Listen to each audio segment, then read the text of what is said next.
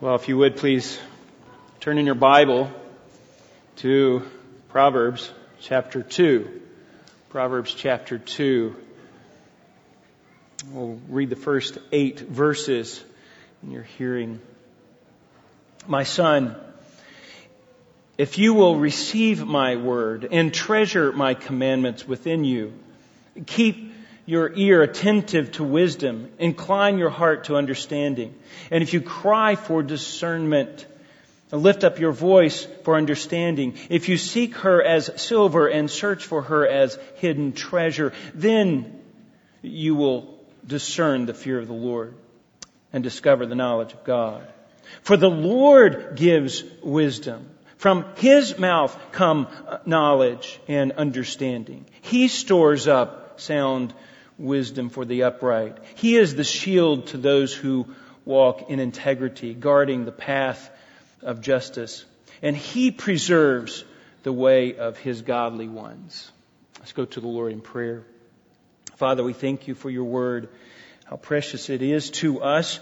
And as we've sung in the verse, Lord, give us a love for your truth.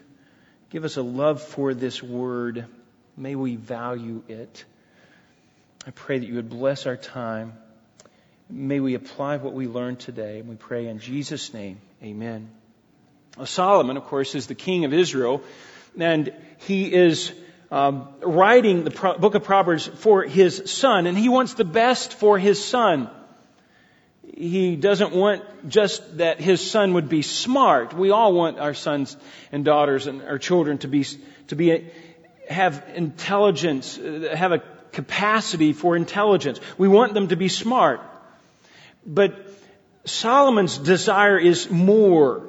He wants more for his son. Solomon is the wisest man on earth. He had gained a world renowned attention because of his, because of his wisdom. But in his wisdom, or in his humility, Solomon would admit that this isn't his wisdom. It's God's wisdom. And this wisdom is to point to God. Now, I want you to see this. That is a biblical principle. In the Old Testament and the New Testament, we see this. Turn over to the passage that was read for us earlier. I'm just going to remind you of it. Just read a couple verses here. Moses had given the children of Israel the law this is the Torah, the first five books of the Bible. And he says this, so keep and do them. So, so practice them. Do them. Flesh them out in your life. For that is your wisdom. It is our wisdom to take the, the words of God, the words that God has given us, and to flesh them out in our lives. It's our wisdom and understanding, he says. In the sight of people who hear who will hear all these statutes and say, surely this great nation is wise and understanding. Now you get the picture. They are to take the Word of God, take what Moses had written from and received from God, work it out in their life, live it out so that people can see and say, wow, they are wise. And that points then to God and it actually attracts people to God as well. That's the way wisdom is to work. And he goes on, verse 7, for what great nation has uh, a God so near? Verse 8, for what great nation is there that has statutes and judgments as righteousness? Nobody, it comes down to God has blessed Israel. They were to work these things out and to live them out, and, and that was their wisdom. Wisdom that God had given them, and it was to be worked out in their life. Now Solomon understood the significance of this. He had embraced God's wisdom. He recognized it was God's wisdom, not his own. And he had made it his own. By faith and obedience, he made it his own. And Solomon then was transferring this, or God's wisdom, and he is teaching it now to his son, and he wanted his son to be grounded in this same wisdom. This is not just ordinary wisdom. This is wisdom coming from God, and this wisdom is the way in which we are to live our life. It's the way in which God has designed us to live. He's designed us to live this way. This is true wisdom. And Solomon understood the significance of that. That we live God's wisdom out in our life. Other people are to see it and be drawn to God. It's to point to God. And that's the principle. You see that on the front of your bulletin today. The life of God's people must reflect God's wisdom for God's glory. That's what really, that's what wisdom is. Taking God's principles, living them out in our life so that other people can see and be attracted to God so that God gets what? The glory. That's it. Now, we've seen thus far in the book of Proverbs but we move through systematically. We just started from chapter one. We're in chapter two now. And wisdom has called out. She calls out. She cries out. She's in the street corners. She's in the, the city gates and she calls out to everyone to turn into her. And there's a, an invitation. We saw that. That's just, that's just review. And there's also a warning that comes with that invitation. If you don't turn in here, there's danger ahead and you have to be careful. There's going to be regret in your life if you do not turn into her. You, you have to turn and empty yourself of your own wisdom and embrace her wisdom. There's a displacement there. Now, in this passage, wisdom is not portrayed as, as crying out in the street corners. She is hard to find.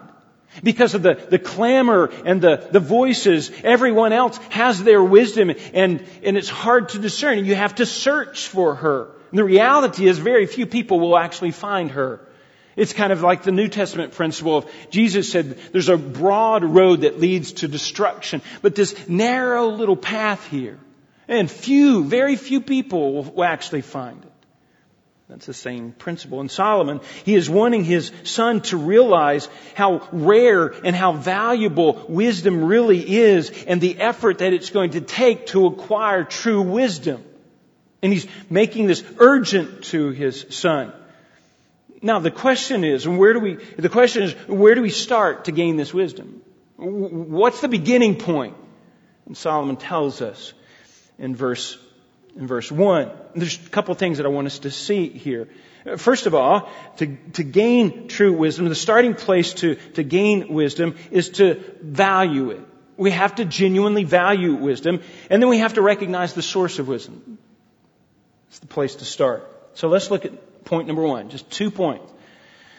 We must genuinely value wisdom.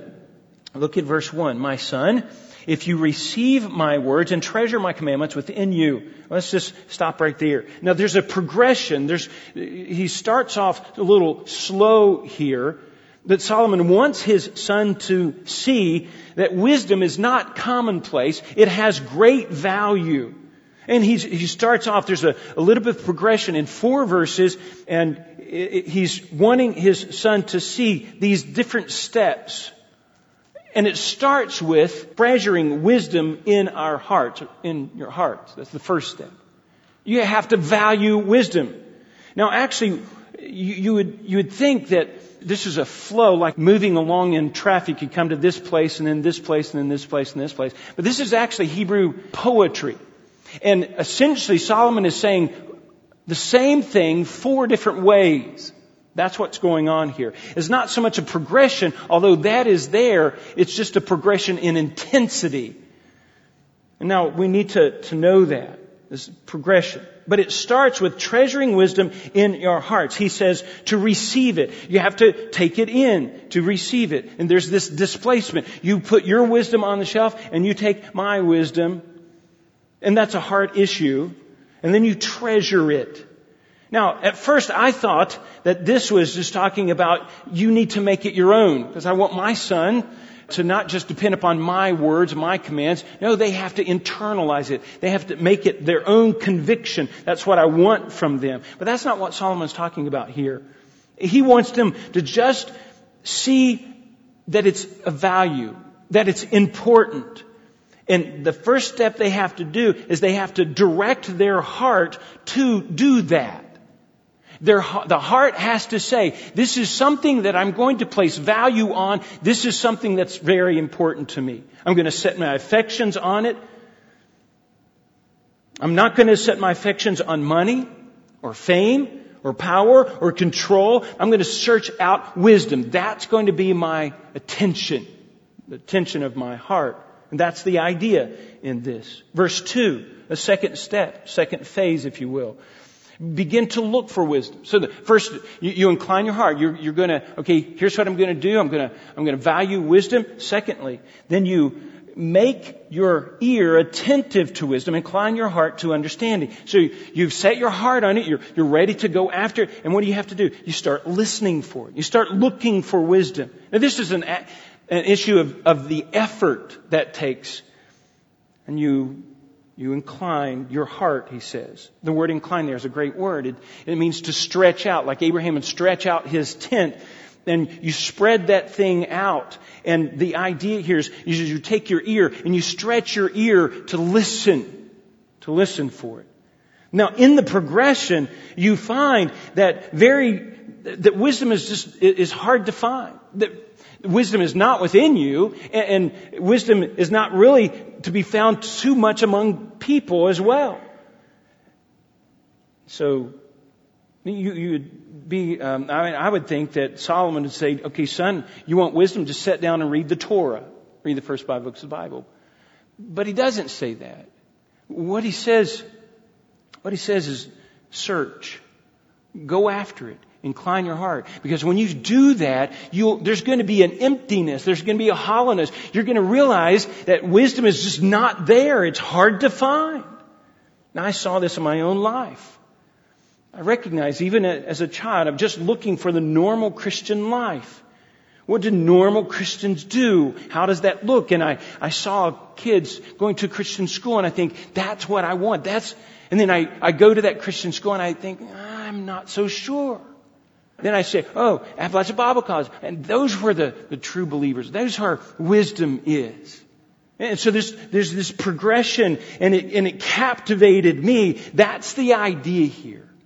And then what happens is, verse 3, he says, For if you cry for discernment and lift your voice, the idea is lift your voice above all of the, the clamor, lift your voice up, and you, and you cry out for wisdom.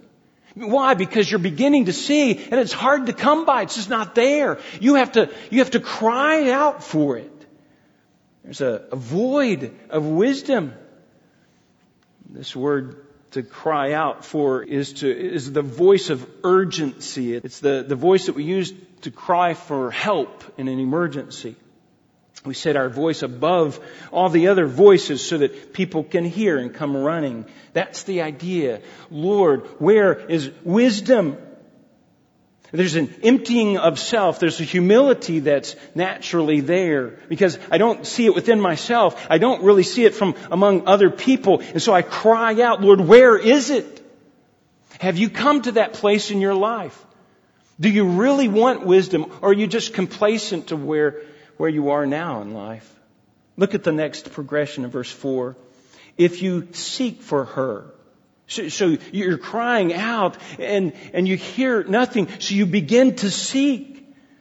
Seek her as silver and search for her as hidden treasure.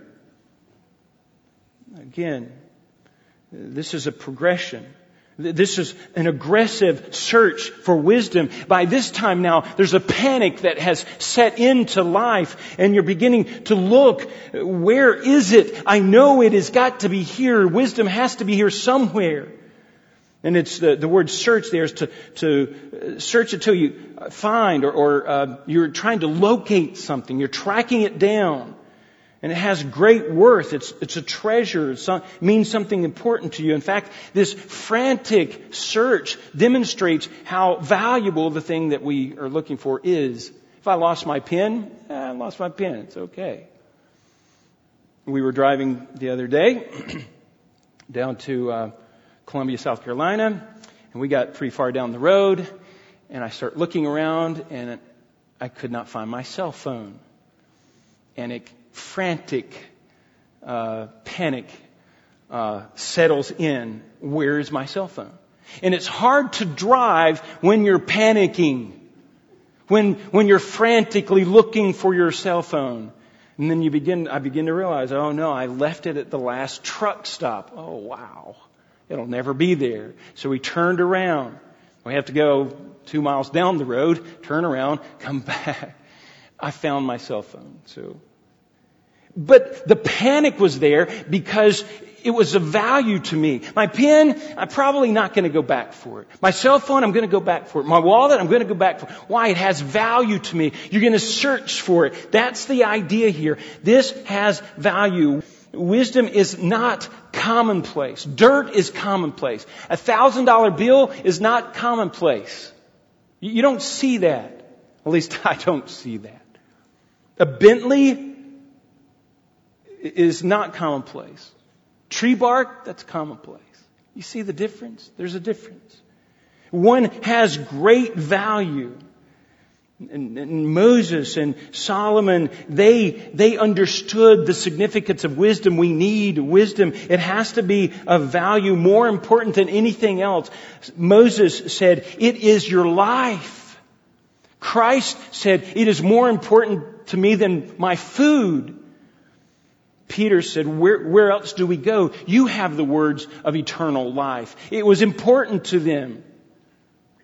So after searching and we, we come to, to realize how valuable and important wisdom is. But in all that searching and all that discovery, you would think, well, you find wisdom then. It, wisdom is there. But no, look at verse 5. It's just the beginning of it. It says, then you will discover, or then you will discern the fear of the Lord. You're just now at the starting place. You're just now getting to where you, you can realize the value in it and you can understand, you can handle wisdom, essentially is what he's saying. And he says, then, then you can discern. Then you have that discernment. The, the word discernment there is the ability to, to separate out, to make distinctions. I was looking at a photo the other day of the class, um, seminary guys that I went to school with, and the, the camera's so far away, and you've got 300 guys in this one little confined place, and I'm scanning it out, and, and my eyes are, are wanting to make distinctions, and I, I realize, oh yeah, okay, I remember him, and I remember him, and, and then I, I find my own face just peeking around one of the professors. Oh, there I am. That's the idea. Discernment, looking, being careful and you be, begin to, to see the fear of the Lord. You begin to discern the fear of the Lord. It becomes clear to you. This is talking about a relationship with God. And this is what it's all pointing to. Wisdom is going to do that. Wisdom, no matter really where you start, it will always point to God. Even the world's wisdom, even natural wisdom. If you start with just this scientific, physical world, you're going to come down to the very molecules, the, the bacteria of our body. You'll come down to the very basis of life, and even that, you will find there is on that a DNA. And you look at that, where did that DNA come? Who wrote that? It's going to point to God. You look at the, the unseen world and you're going to see the principles of design, the principles of order and, and law, and you're going to see God's fingerprint everywhere. Just start looking for it. And it will always, always, always point to God and then point to God's Word. And when you lift up God's Word, you're looking face to face and to God. It always ends with the relationship with God when you're looking for wisdom. You say, well, I know a lot of wise people, a lot of scientists that don't know God and reject God. Yeah, and it's exactly what Romans 1 says. They will deny the truth. They will suppress the truth in unrighteousness. Oh, they see it, but they want to explain it away. They just want to explain it away. We value God's Word. At least that's what we want to do as believers. And I ask myself the question, why is it that God's Word, or why is it that wisdom is not as important to me as it should be? Why is it not as important as it is to Moses or Solomon? They understood the significance of wisdom. They understood that you're taking God's principles, living them out in your life so that people could see and then glorify God. Why is that? Let me give you three reasons. These are just my own little thoughts by way of application. Uh, first of all, I think we don't see the need. I think that we see wisdom as just commonplace. We live in a world where we know everything. This is the information age, right? I mean, we have the Learning Channel, the Discovery Channel, Science Channel, History Channel. We have the Religion Channel. What else do we need? We have Google. We have Alexa. She can tell us everything we need to know, right? Or Siri. Yeah. And so we live in this information age, but what we tend to do is bring God's wisdom down to man's wisdom and just kind of compare, I'll take God's wisdom a little bit here and a little bit of man's wisdom and just kind of pull it all together. It just becomes commonplace. It, it doesn't really mean anything to us. It doesn't really have any value. And that's sad for believers. We have answers that the world's looking for that the world does not have. Number two, another reason I believe that we fail to to seek after wisdom and value wisdom as much as we should is because our focus is on the wrong place. Our focus is on the material world so often as opposed to the glory of God. Our focus is more on me. And essentially, folks, we're just consumers. It's all about me. This material world, I'm just getting all that I can get and just consuming it upon myself. And we really don't even think about wisdom. The only wisdom is, is, uh, well, how can I get more money? Help me to become wise in, in getting money, maybe. And that's the only time we think about it. But for the believer, listen to this. The believer, the believer is the, the central place is, is where the spiritual world and the physical world come together. Now think about that. Within the believer, the spiritual world, God's wisdom, and the physical world come together and they, and we need that wisdom. We need to be able to flesh out what God has said. Its value, it's important to us. Number three, I don't think we value wisdom because we really, we don't value life. We have a disposable kind of life today. We have a disposable generation. We don't see the majest, majesty and glory uh, of God. We don't see the, the glory of a life well lived for God. Ah, it's just, just commonplace. It's just everything, it's just like everything else. So we don't respect, there's no value for true wisdom. Because our life means nothing. You know, oh, so, uh, you know, you're, you're a good person just like everybody else and it doesn't really mean anything. It doesn't mean anything if we just live in the gutter, live any way we want to, or live to the glory of God. It does matter. Your life does matter. The way you live, it matters to God. You think nobody sees me. God sees you. We cannot just live any old way we please there's a majesty to our lives. There's a respect, there's a dignity, there's an honor to our life. We value life. Therefore, we value wisdom, the way we live that life. So we must value and desire wisdom. We have to seek after it enough to search for it. Verse number two, let me give you one last principle, and this will move quickly. Number two, we must recognize that God is the source of wisdom first of all, we have to value wisdom, and then we have to recognize that God is the source of wisdom. He is the source. Verse 6 For the Lord gives wisdom. From his mouth comes knowledge and understanding. He stores up sound wisdom for the upright. He is the shield to those who walk in integrity, guarding the path of justice. And he preserves the way of the godly ones. Wisdom can only be found in God. Now, there's four things to note here. First of all, the giver. The, the Lord is the giver. He is the one that gives wisdom. Um, it's from His mouth. Now that's a, that's a reference, direct reference really to revelation. He breathed out uh, the, the Word of God, the Bible. So therefore, He is the, the source. It, it all starts here. Every, every discipline that we have on this earth must come through the lens of Scripture. It must come through the filter of Scripture, theology. You say, well, God doesn't tell me to change the oil every 3,000 miles on my car. That's wisdom, right? No, God doesn't do that. But God does tell you that you are a servant of His. He does tell you that car was a gift to you to be used for ministry, to be used in the life of other people, to be used to propagate His gospel, to be used for His honor, for His glory. He shapes our understanding and our thinking for everything that we do. And it starts right here. We understand the rest of the world because we come through Scripture. We, we, um, we filter everything through, through this. This Word. That's, that's what we do. It becomes our worldview. We live it out because we value it. And that's the kind of wisdom that God's talking about.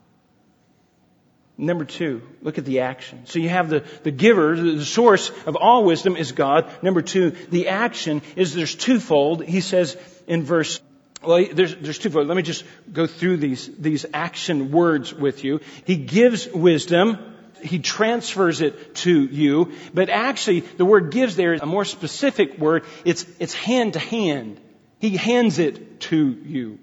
He also stores it up. He treasures up. That's the word. He treasures it up and he dispenses it. And so much so, he treasures it up that he will never run out.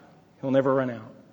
But also, he protects He's a protection of, protector of righteousness. He is the, the shield, that defensive weapon to block any attacks. He guards, that's the, the watchman uh, that stands on the tower at night to protect the city. He also preserves, he hovers over is the idea.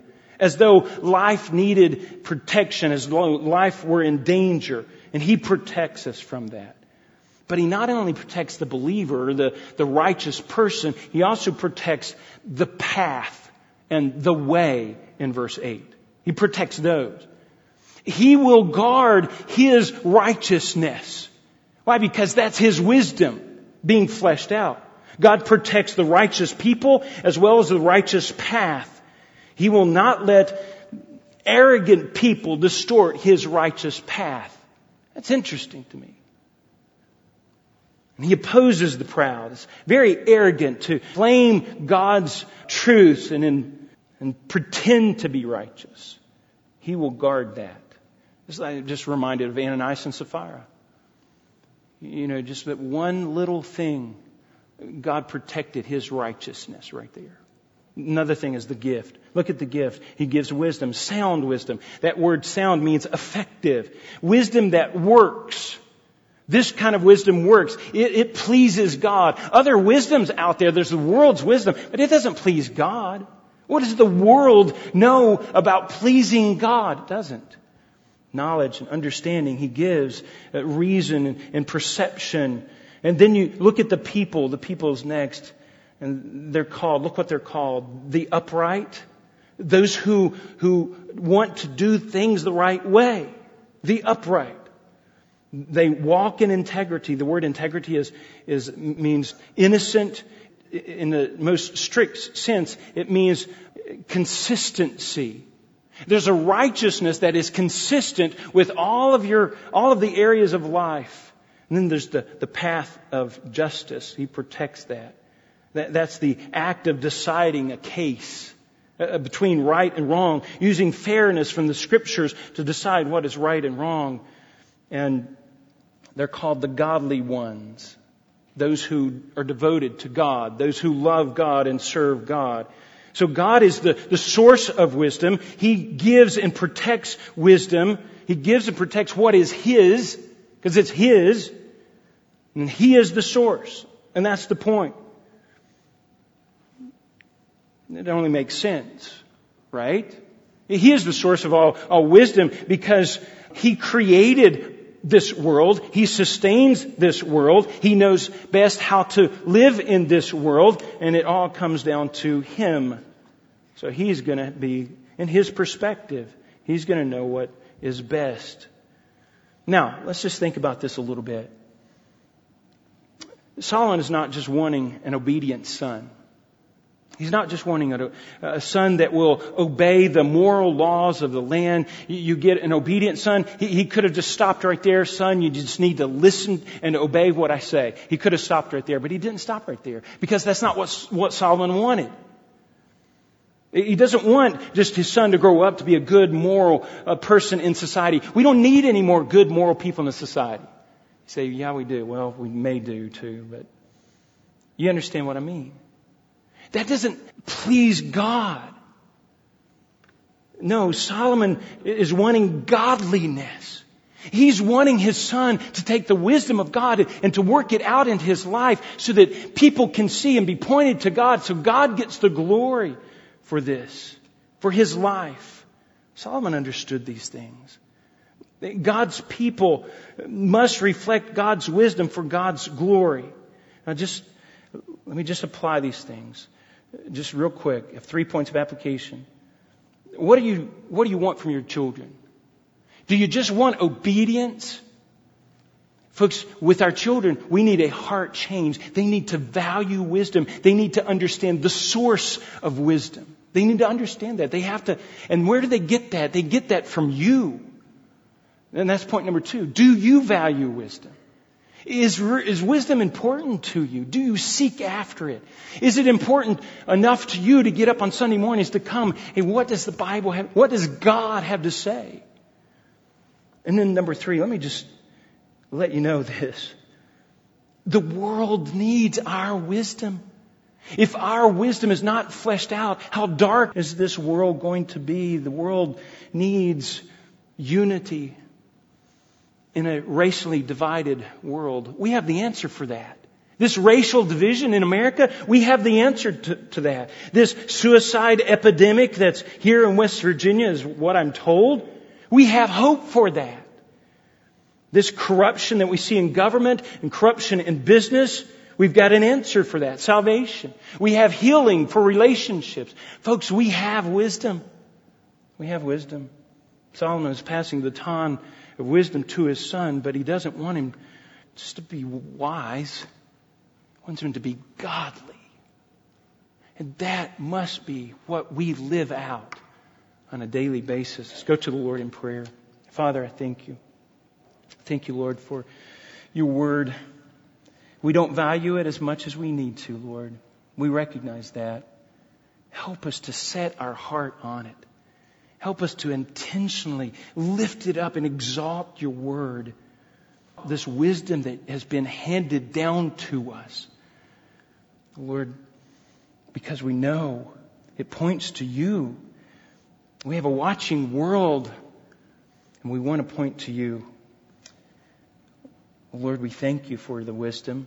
We thank you for the principles that we have and we're living out our life and, and, and, how helpful it is to our life. But Lord, help us to take this seriously.